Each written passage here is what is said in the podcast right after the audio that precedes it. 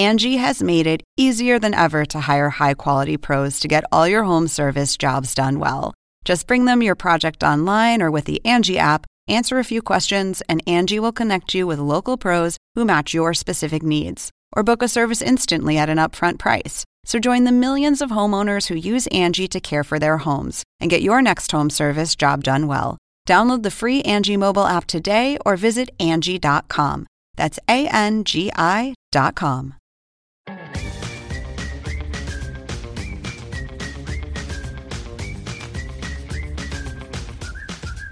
Hello and welcome to Adam Ruins Everything, the podcast. I'm your host, Adam Conover. On this show, I talk to researchers, academics, and experts about the work they do and why it is so fascinating. You may also know me as the host of Adam Ruins Everything, the TV show, which airs Tuesdays at 10 p.m., 9 p.m. Central on truTV, or you can find clips and full episodes at trutv.com slash Adam Ruins Everything and the Watch truTV app. But today on the podcast, we have Kevin Hall. Kevin was on our show, Adam Ruins Weight Loss, where he discussed what happens to people who go on weight loss shows like The Biggest Loser and why it is so, so difficult to lose weight. And folks, it is really incredibly difficult to do.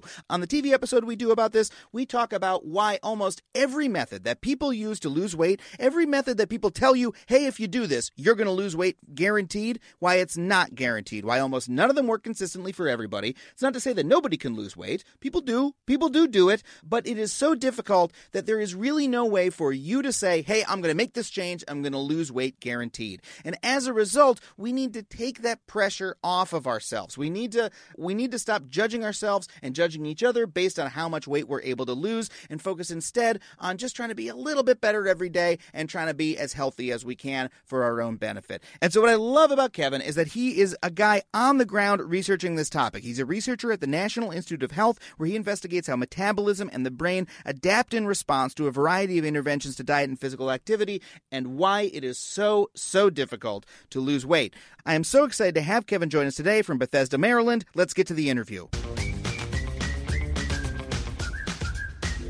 Uh, well, Kevin, thank you so much for being on the show. Thanks for having me. So you're a researcher at the National Institute of Health, based in Bethesda, Maryland. That you're you're doing like big government research on uh, the topic of, of weight loss and obesity, correct? Big government research, yeah, sure. Well, well. So what I'm curious about is is how did you get involved with uh, doing research on contestants from The Biggest Loser?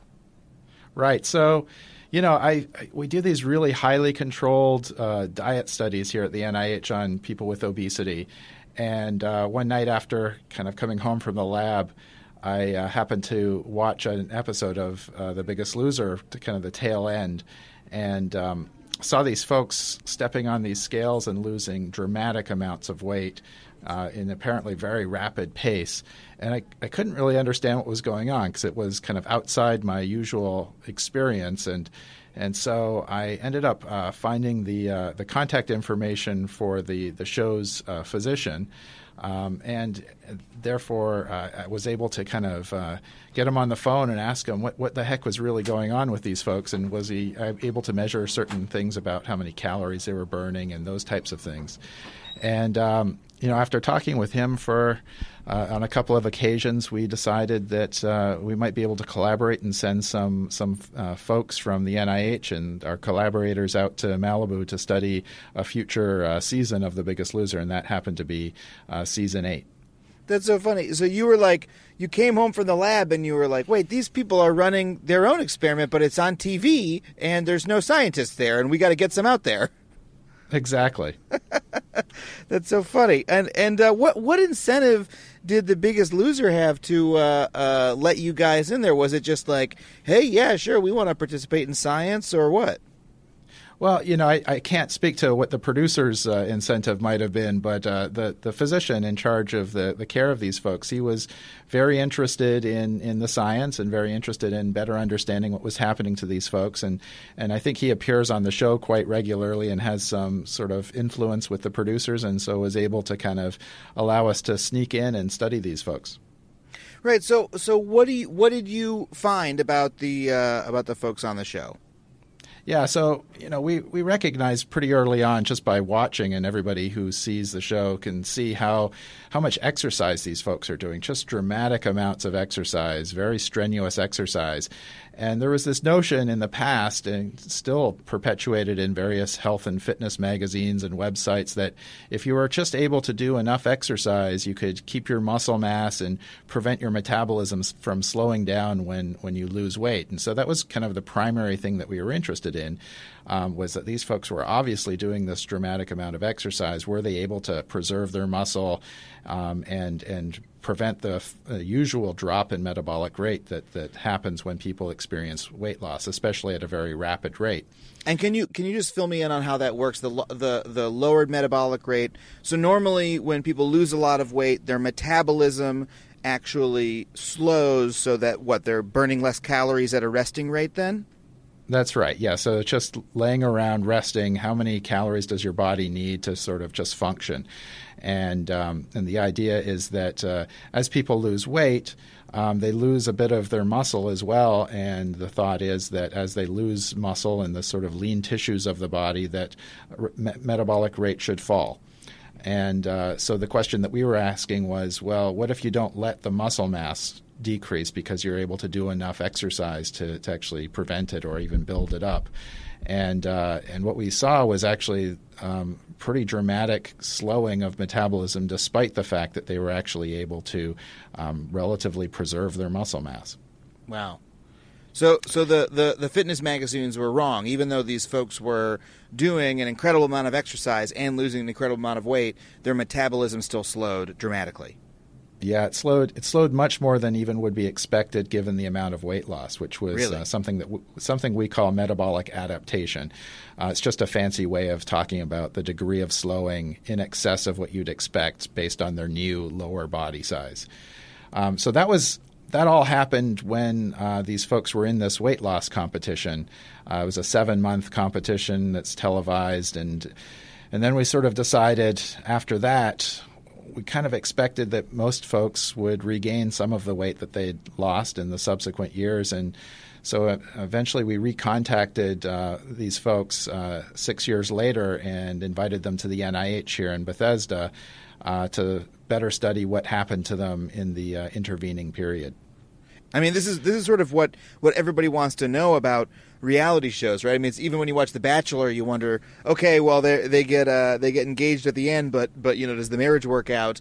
And uh, you know, we the exact same question about about this show. All right, yeah, this person lost whatever you know three digits of of weight uh, on this show. What happened to them afterwards? Uh, is such a, a question that the shows never answer themselves. So, what did what did you find? Right. So, you know, we sort of expected that they'd regain some of the weight. Just to kind of give you an idea, the the average amount of weight loss um, in the actual competition part was, you know, something like 130 pounds. So, wow. it's a huge amount of weight loss over a seven month period.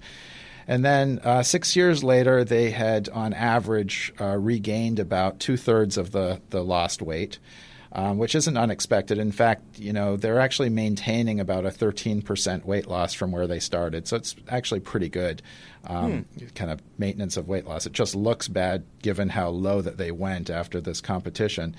Um, so that part alone wasn't so surprising. Um, and in fact, it was encouraging that they were able to maintain some of that weight loss on average.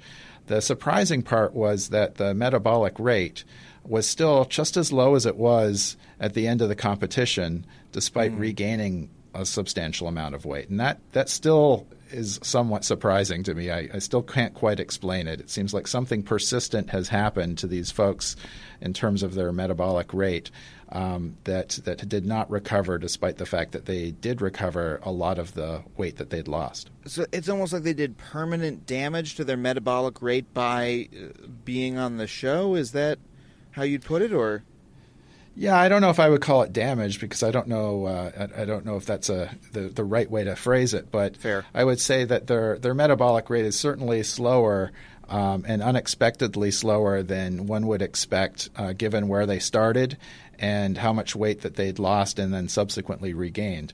And of course, that makes it difficult for them to keep the weight off.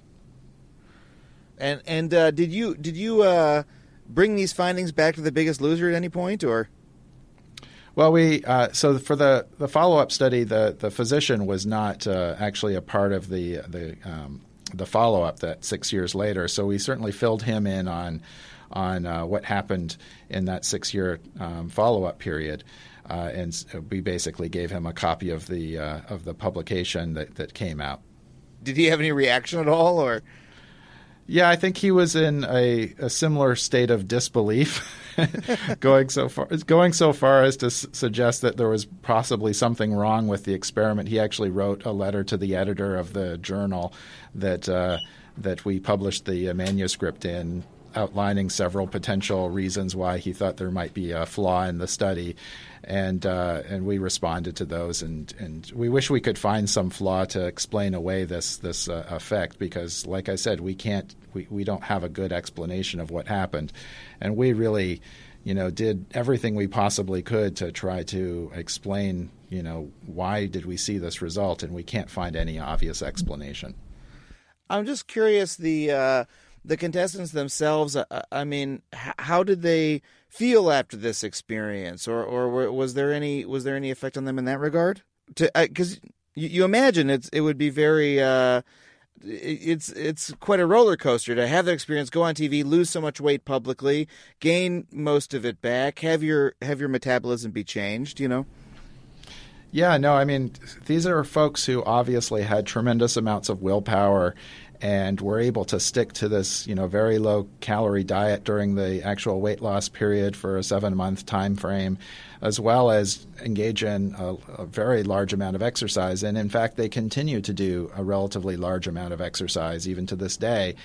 And I think that, uh, you know, they felt before the study and before these results, they felt a real sense of, of shame and failure uh, that they had regained this weight that they'd so publicly lost. And, and I think that you know, by helping them understand what happened to their body from a biology perspective, the, the physiology of metabolism, it really helped um, those folks and hopefully uh, the broader community as a whole better understand that there are real biological drivers to um, obesity that resist weight loss and especially over the long term.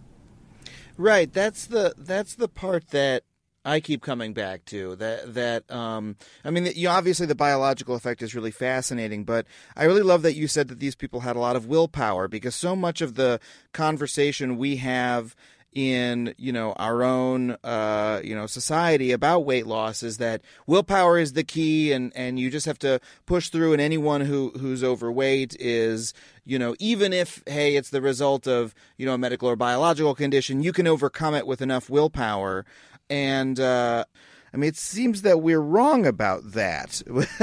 what do you think?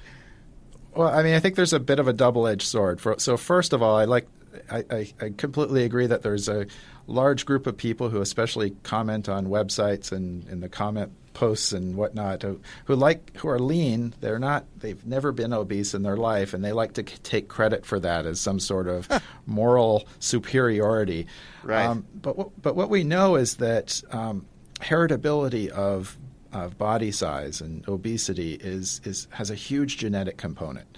Um, it, obesity is almost as heritable as height. We all kind of recognize that you know people with tall parents tend to have uh, taller children. Yep. Um, but most people don't recognize that when you actually do the math, the heritability of body mass index, one of the indices that we use to to uh, quantify obesity, is is almost as heritable as height. So there's really? a huge genetic there's a huge genetic component to this. Uh, that doesn't mean that uh, you know you can't uh, change your body weight, but you have to do so by making uh, persistent and continuous changes in your lifestyle in order to in order to do this. And it means that the folks who are um, genetically most susceptible to gaining body weight are probably not going to be the most skinny people that you know, right? Just, despite all of the willpower in the world, they can maybe not be as heavy as they would be otherwise, but they're they're probably not going to be you know your supermodel or something like that. Right. Um, but the other side of this coin is that there is something that people can do. I mean, your lifestyle and your behaviors is in somewhat under your control, especially if you can re-engineer your environment that is, uh, has obviously changed dramatically in the past uh, 30 years to give rise to this increase in prevalence of obesity. You know, that's the sort of um, two sides of this story. We know that uh, those people who are most susceptible to increasing body weight um, have a huge gen- genetic factor, but our genes have not changed in the past 30 years to drive what's now called the obesity epidemic in both the U.S. and around the world. So there's some combination of your genes and your environment that are driving um, increased body weight in people. We Right. don't understand. We don't That makes- understand all of the details, but it, it's a it's a fascinating uh, story.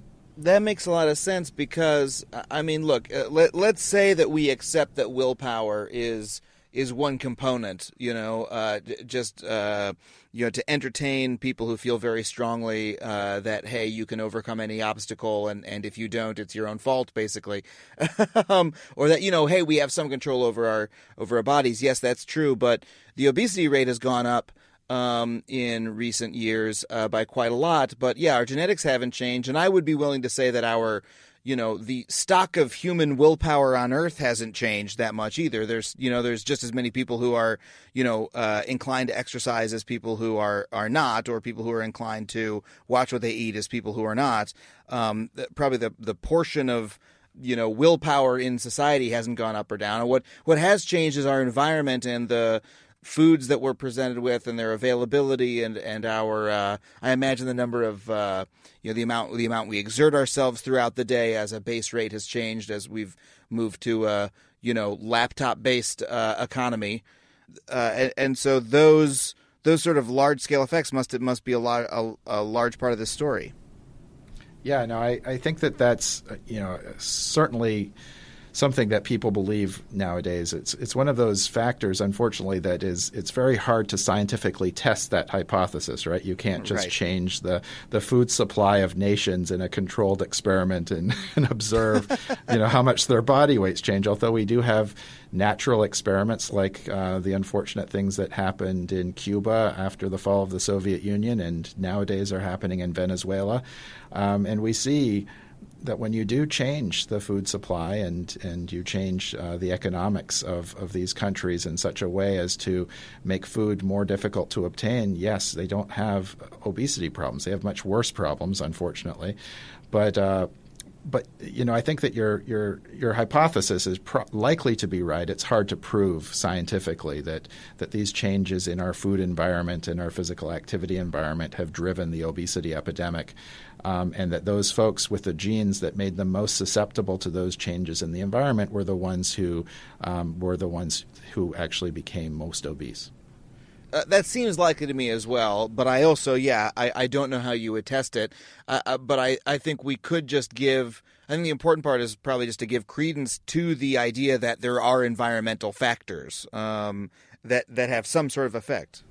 Yeah, I don't think anyone would argue that. It's just a question of what those factors are.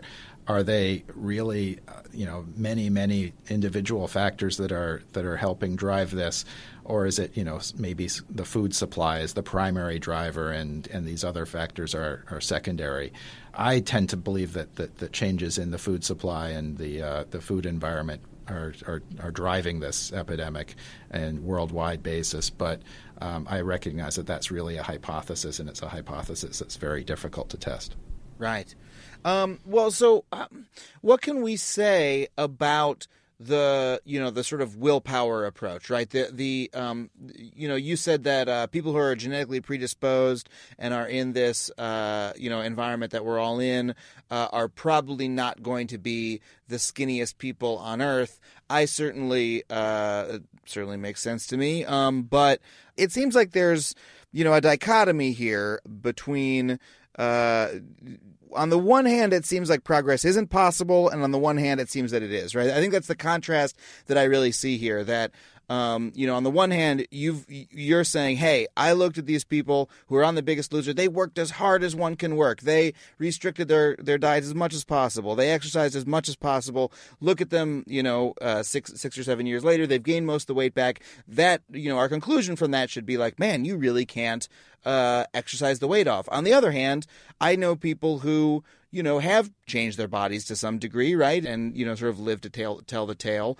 Um, uh, so what you know what what can we say in a general way about what people can expect of their own ability to change their bodies?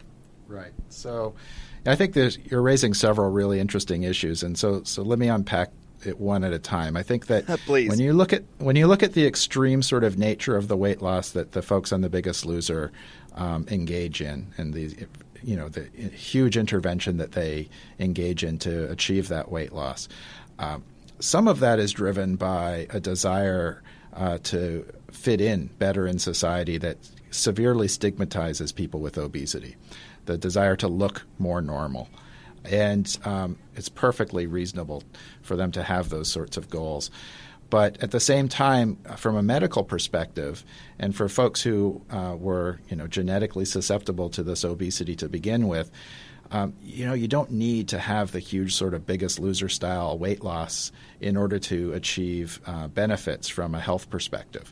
And so this sort of disconnect between people's goals and what they'd be happy with in terms of uh, weight and uh, the sort of societal view of people fitting into normal body size uh, is often quite different than the health benefits. So, for example, I think that one of the folks, uh, one of the um, interpretations of the Biggest Loser study was exactly as you said that these people were failures, right? They had achieved somewhat of a normal body size at the end of the seven month intensive weight loss competition, and they had regained a substantial amount of weight. However, really only about 5 or 10% body weight loss is required to have health benefits. And 6 mm-hmm. years later, these guys were 12 to 13% on average uh, below baseline. So they probably should be considered successes. So I think that's where you set your goalposts in terms of success is a very important factor. Um, mm. The other thing is exact. You're exactly right. There are always these anecdotal stories of people going on, you know, some diet that leads to uh, not only weight loss over the short term, but sustained weight loss over the long term. And you know, when we compare diets and randomized controlled trials, we often see that, you know, some diet might lead to a little bit more weight loss on average for um, diet A, for example, compared to diet B over the short term. And over the long term, most people seem to regain most of the lost weight, so there's no long term difference. But within each uh, diet, there's actually a huge amount of success stories of people who lose a lot of weight and keep it off and uh, there are others who don't lose any weight and might even gain weight while trying to follow exactly the same diet. Really? And so what we what we still don't understand is is that just a matter of people are better at adhering to a diet over one diet over the other? To what extent might that adherence difference uh, be driven by biology, differences in genes that are somehow interacting with the diet? Or to what extent might that difference in adherence and ability to lose weight uh, be related to your social factors. You know, do you have a supportive family uh, uh, that that's actually trying to support your diet changes? Um, are you in the right time and place in your life to make those changes? We don't know the answer to that question. I think that's you know somewhere we actually need to be moving. Um, some recent work had had some hopes that there might be some biological driver of, uh, that might be able to predict who might be most successful on one diet versus another um, as a function of a few different genes that had been uh, identified uh, in in previous studies. And uh, this was the first prospective study, and they found actually no uh, difference between the genes. So we really don't know what generates the successes and the failures on diets? Is it some combination of biology in the diet, or is it more likely to be a combination of these other societal factors um, in people's diets? That's really interesting because, you know, I talk to uh, you know, we do a lot of topics on our show and on this podcast where, uh, you know, everyone, we sort of have this folk notion of how something works. Uh, and then I go and I talk to an expert uh, who uh, says, well, actually, here's how it really works. Um, in this case, you know, people think, well, hey, diet and exercise can cause you to lose a lot of weight, um, and you know that's that's our folk notion that people who are are overweight are are just you know not doing it correctly, and if you do it correctly, you'll you'll you'll lose the weight, etc. And what you're sort of what you're saying is uh, we actually don't understand the the mechanisms uh, that cause some people to lose weight and some people not to on these diets. Right, and despite the fact that you know every fad diet book that's out there will tell you that you know they finally discovered the key science of why what we knew in the past was wrong and why most people will be successful on the new diet. Um, you know, we the other kinds of studies that we do here at the at the NIH are things like bring people in, um, basically study them for months at a time, uh, where we actually don't let them leave and we feed them all of their food. And we control very carefully all the calories that they eat and how much is coming from carbs versus fat versus protein. And we really try to test some of these claims that people have been making about these various different diets. You know, uh, there's a very you know, very popular claim nowadays that you know if you just restrict carbs in your diet, it doesn't even matter how many calories you eat. Um, right. Something, the hormones in your body will change in such a way that you'll burn many more calories and therefore have some advantage for weight loss. And you know, we've checked those kinds of claims in very controlled experiments here at the NIH Clinical Center, and they just don't hold water. So um, it, it it's unfortunate because I wish you know I wish we could find some magic combination of foods to eat or magic diet that we could suggest that people should eat, and that that would lead to some metabolic change that would uh, drive some advantage uh, on average. But we haven't been able to find it so far. Well, I'm here talking to Dr. Kevin Hall. We will be back in just a moment, so please stick around. What the f- is an interview? I mean, I do not know.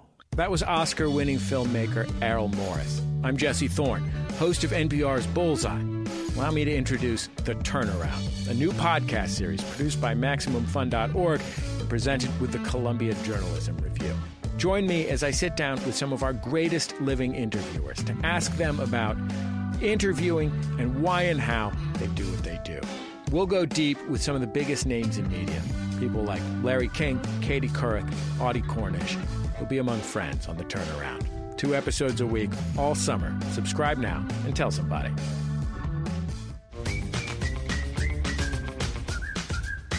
Welcome back to Adam Ruins Everything, the podcast. I'm here talking to National Institute of Health researcher Dr. Kevin Hall.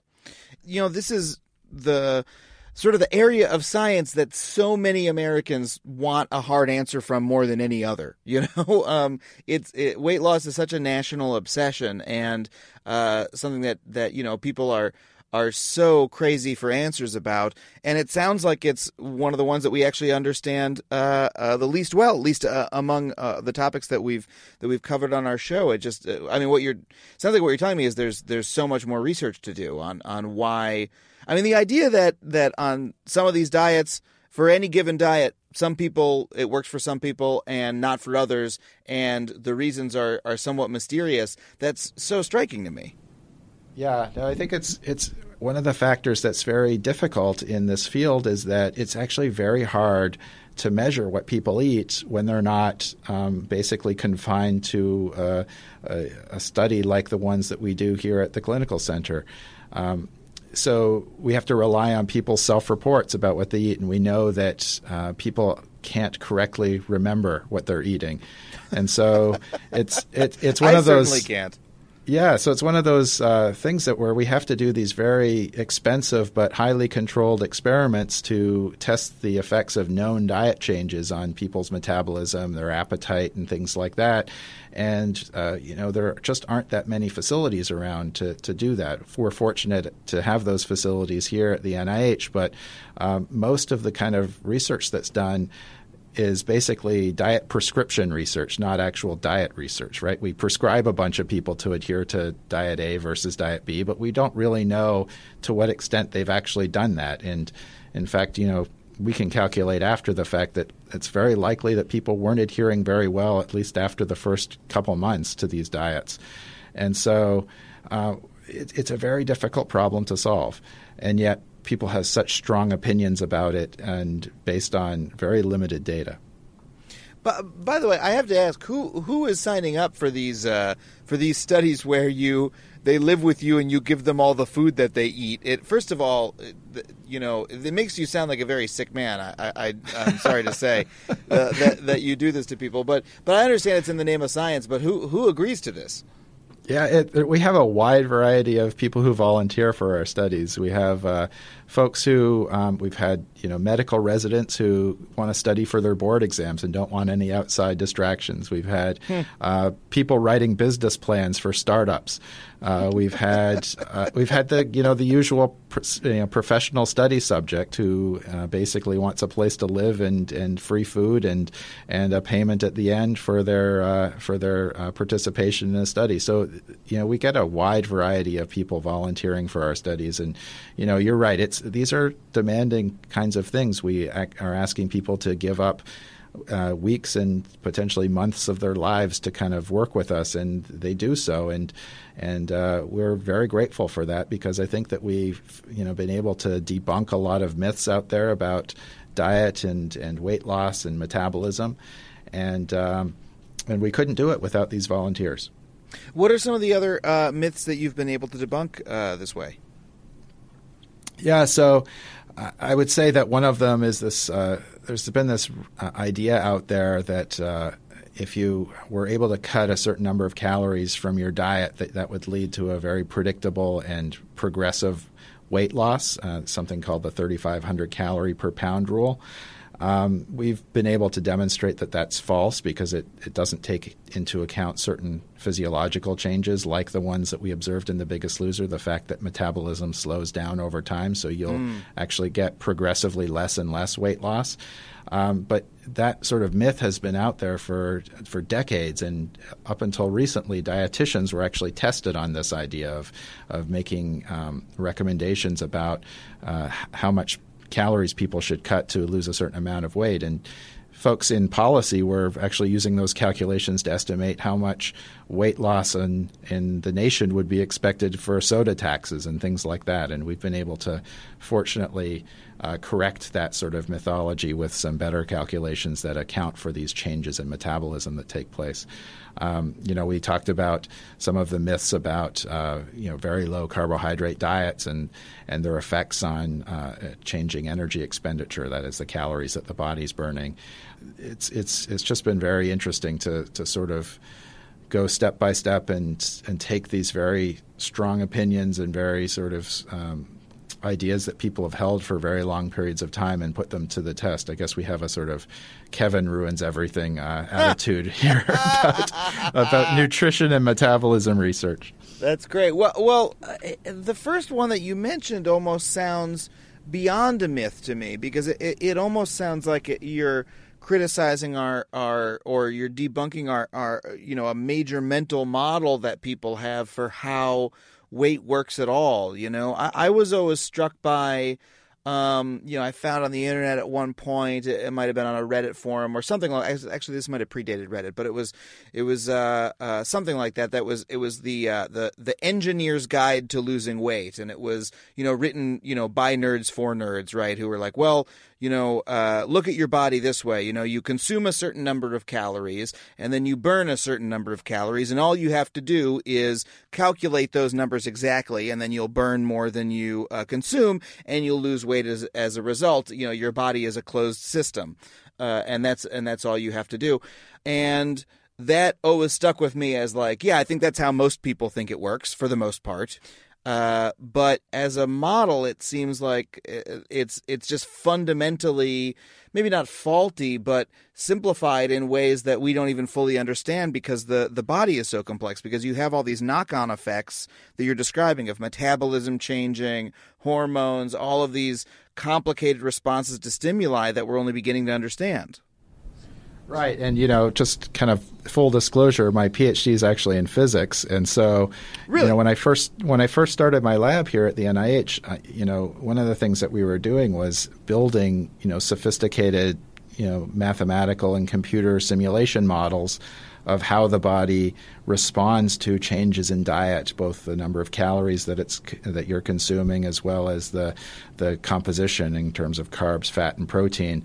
And so we've actually, uh, you know, for the first many years of our of my lab here at the NIH, that's kind of what we did. We basically built these models to correct these older concepts that didn't account for these dynamic changes in metabolism that occur or these shifts in what fuels the body's using when you change the carb, fat, and protein content of the diet. And so, so yeah, we've we've developed models. There's one called the NIH Body Weight Planner that people can use to kind of uh, go online. If you search for that, Google that, you'll find a little tool that you can use to kind of put in, um, you know, your goal weight and how long you want to take to reach it, and and the model will spit back to you how many calories you'll have to cut from your diet and change your physical activity to reach your goal, and then uh, perhaps more importantly, what you have to do to maintain that over time.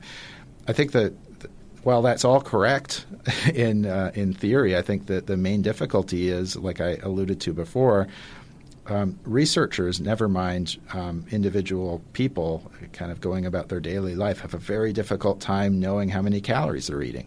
Right. And and and so even though our predictions from these kinds of models that are certainly updates and better than uh, the old rules of thumb that people have used for a very long time, uh, I still find them to be probably not as useful as they could be because people don't know whether or not they're sticking to uh, the the prescriptions that that those models make.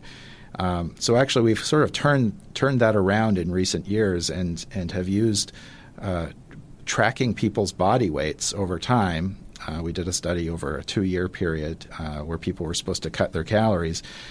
If we track people's body weights, can we actually estimate how many calories they've cut in their diet?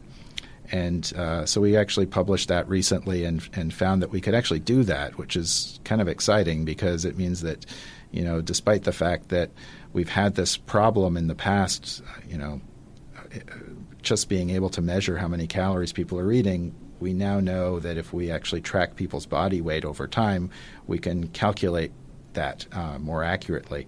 Uh, and and get a better picture about what's going on. That's why we know, for example, that when we do these diet prescription studies in randomized controlled trials, and we just say, okay, you guys go on diet A and you other guys go on diet B, that people lose their adherence to those prescriptions pretty readily, pretty early on.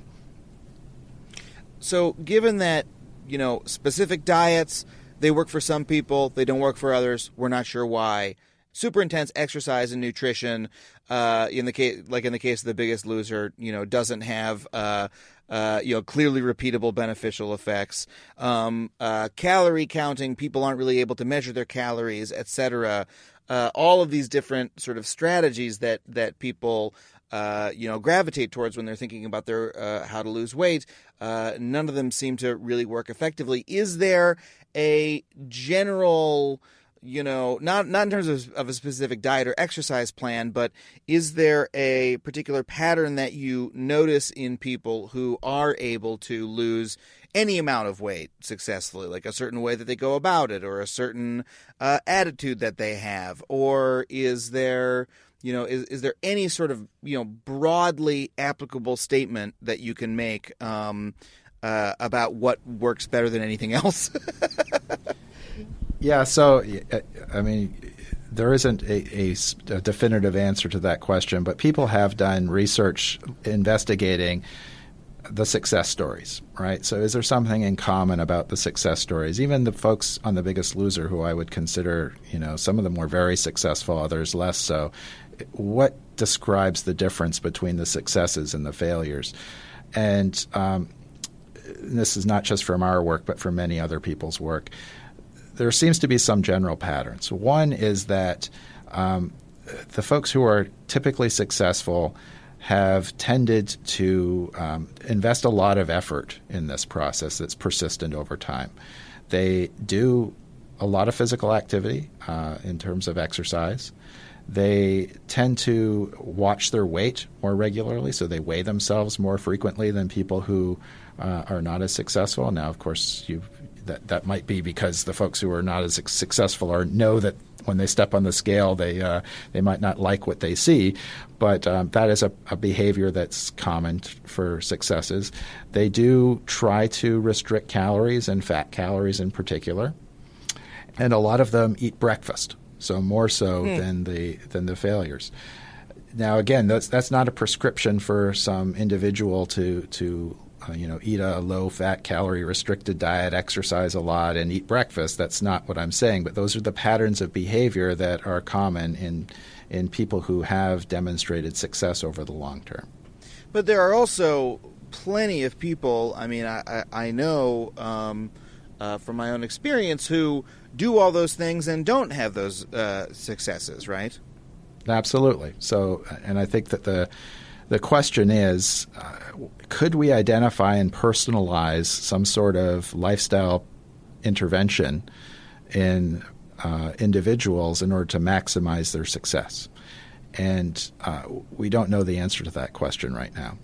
What mm. seems to be true is exactly as you said, when you look at the average uh, and you kind of look at the average weight loss uh, for almost any sort of lifestyle intervention that you can think of, uh, the average follows a very typical pattern of people losing weight for a few months and sort of plateauing after around six months or so, and then slowly regaining the weight that they lost.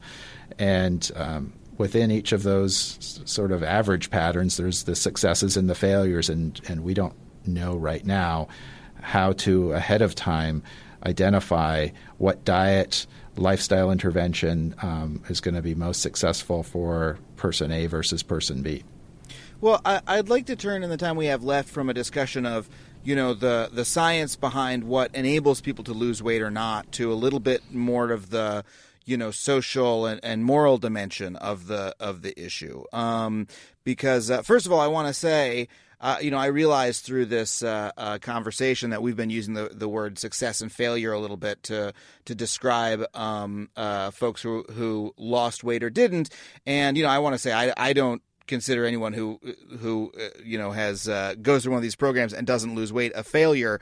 Um, in fact, to me, the whole point of uh, the episode that we did and the conversation we're having now is to show that people can do everything, absolutely everything, quote, right, right? Everything they're told to. They can have the most willpower, they can exercise the most, um, and still not lose weight for what are essentially mysterious reasons um, uh, that, that they don't truly have control over. Uh, uh, so our conclusion after looking into that in this episode, uh, in the episode of TV that we did, was essentially that the the moral judgment that we put on ourselves on, e- on and on each other that uh, you know if you don't lose weight that it's your own fault and that it's something to be corrected in you and that you need to simply work harder is uh, is a terrible thing to do to ourselves and to and to do to each other and, you know, we end by saying, hey, look, you should always, if you want to, try to be a little bit better tomorrow than you were today. You know, try to exercise a little bit more, try to eat a little bit better. You probably know what those things look like. So, so go ahead and do them, but remove that goal and remove that, you know, uh, uh, that judgment of yourself based on whether or not you're able to achieve you know whatever whatever goal you've set um uh and that yeah, that that was our conclusion.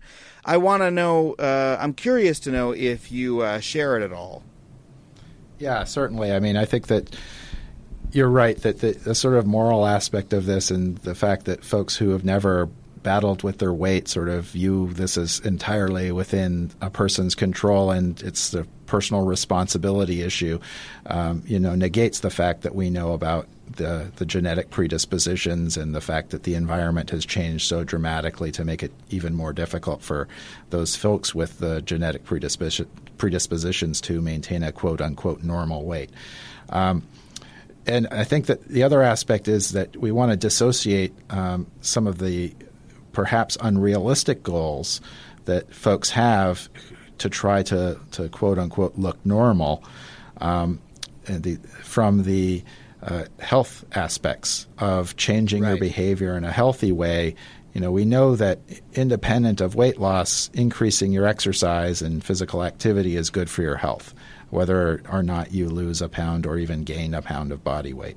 Uh, we know that eating, uh, you know, whole foods types of diets that are limited in processing and limited in you know refined carbohydrates and saturated fat and and and sodium and things like that are are likely to be better for you than uh, the alternative, and so you know, being able to make those kinds of choices in a consistent way, as opposed to a crash diet plan or exercise plan with the primary purpose of losing weight, I think is the is the message that we want to get across. It's it, you you should really be trying to make behavior changes that are going to be better for your health, whether or not they make any difference in terms of your body weight, and not focus solely on the scale and and using the scale as the arbiter of success and failure, as we probably, uh, in particular me, had been using it in the in the context of our discussion earlier.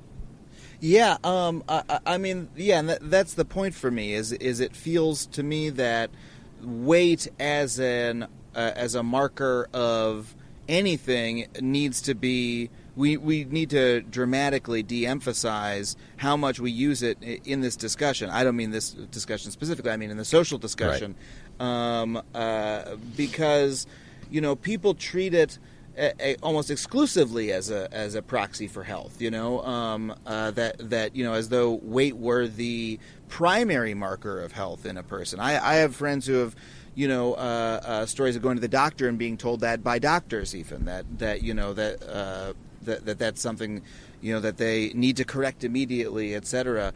Um, and uh, the, the thing I take from this discussion is that we don't have direct control over our weight. We we can't.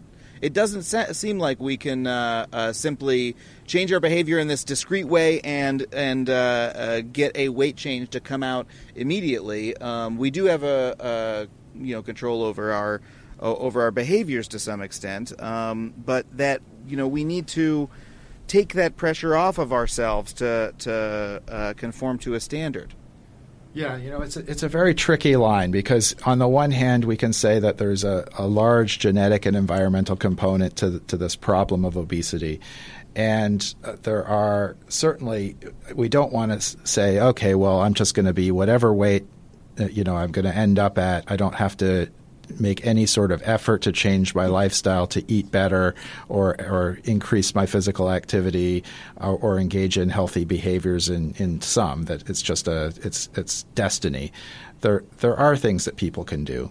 Um, and and it requires persistent effort. And I think that's one of the messages of the Biggest Loser folks is that these folks are actually successes. They continue to devote a substantial quantity of their day to exercise, and they continue to try to eat a, a healthy diet. Um, it doesn't take over their entire lives. Um, you know, I have a, a, colleague of mine who um, runs a weight loss clinic in Ottawa and he, he, his perspective when treating his patients is to live the healthiest life that you can continue to enjoy over time.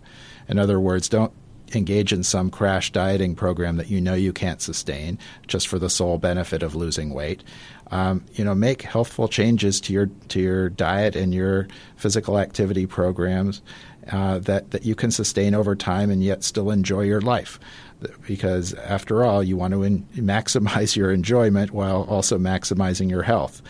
And uh, I think that that's an appropriate way to, to put things. While at the same time, society as a whole needs to recognize that there are drivers of this obesity epidemic that are probably related uh, mostly to changes in the food system, and that there are things that we can do as a society uh, to to make uh, our food environment a healthy, uh, a healthier one.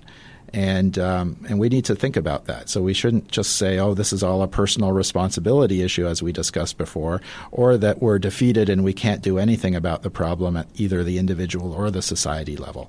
Um, we have to do both, and uh, that's what uh, we're going to have to engage in serious discussions about that, um, not just here in the U.S. but around the world. Right and yeah, I'd agree that the that the important thing is uh, making changes that, that you can live with. You know, um, uh, the the message that we talk about on our show, I, I, I tried to build on from my uh, from my own experience, where uh, you know I used to be you know, in my 20s, I was very unhappy with how much I weighed, and I was also unhappy with like uh, my health. And so I started exercising. I started trying to eat a bit better. Um, and for a while, I, I was very, very much using uh, weight as a proxy for that, you know. And I was like, I got to get the weight down. And I was like, I would feel shitty about myself if I uh, if I didn't, you know, um, if I like backslid a little bit. I remember having that feeling of like, okay, I'll just, you know, I'll run, I'll add a mile to my, uh, you know, I was running a couple times a week, and I was tracking everything on a spreadsheet, how much I ran. I was like, okay, I'll add a mile, and I'll and I'll try to lose some weight that way. And then I wouldn't, and I would be really frustrated, like, oh, why is why am I not losing the weight, you know? Um, and uh, uh, I I ran a marathon at one point, at which point I did lose a bit of weight, not a ton.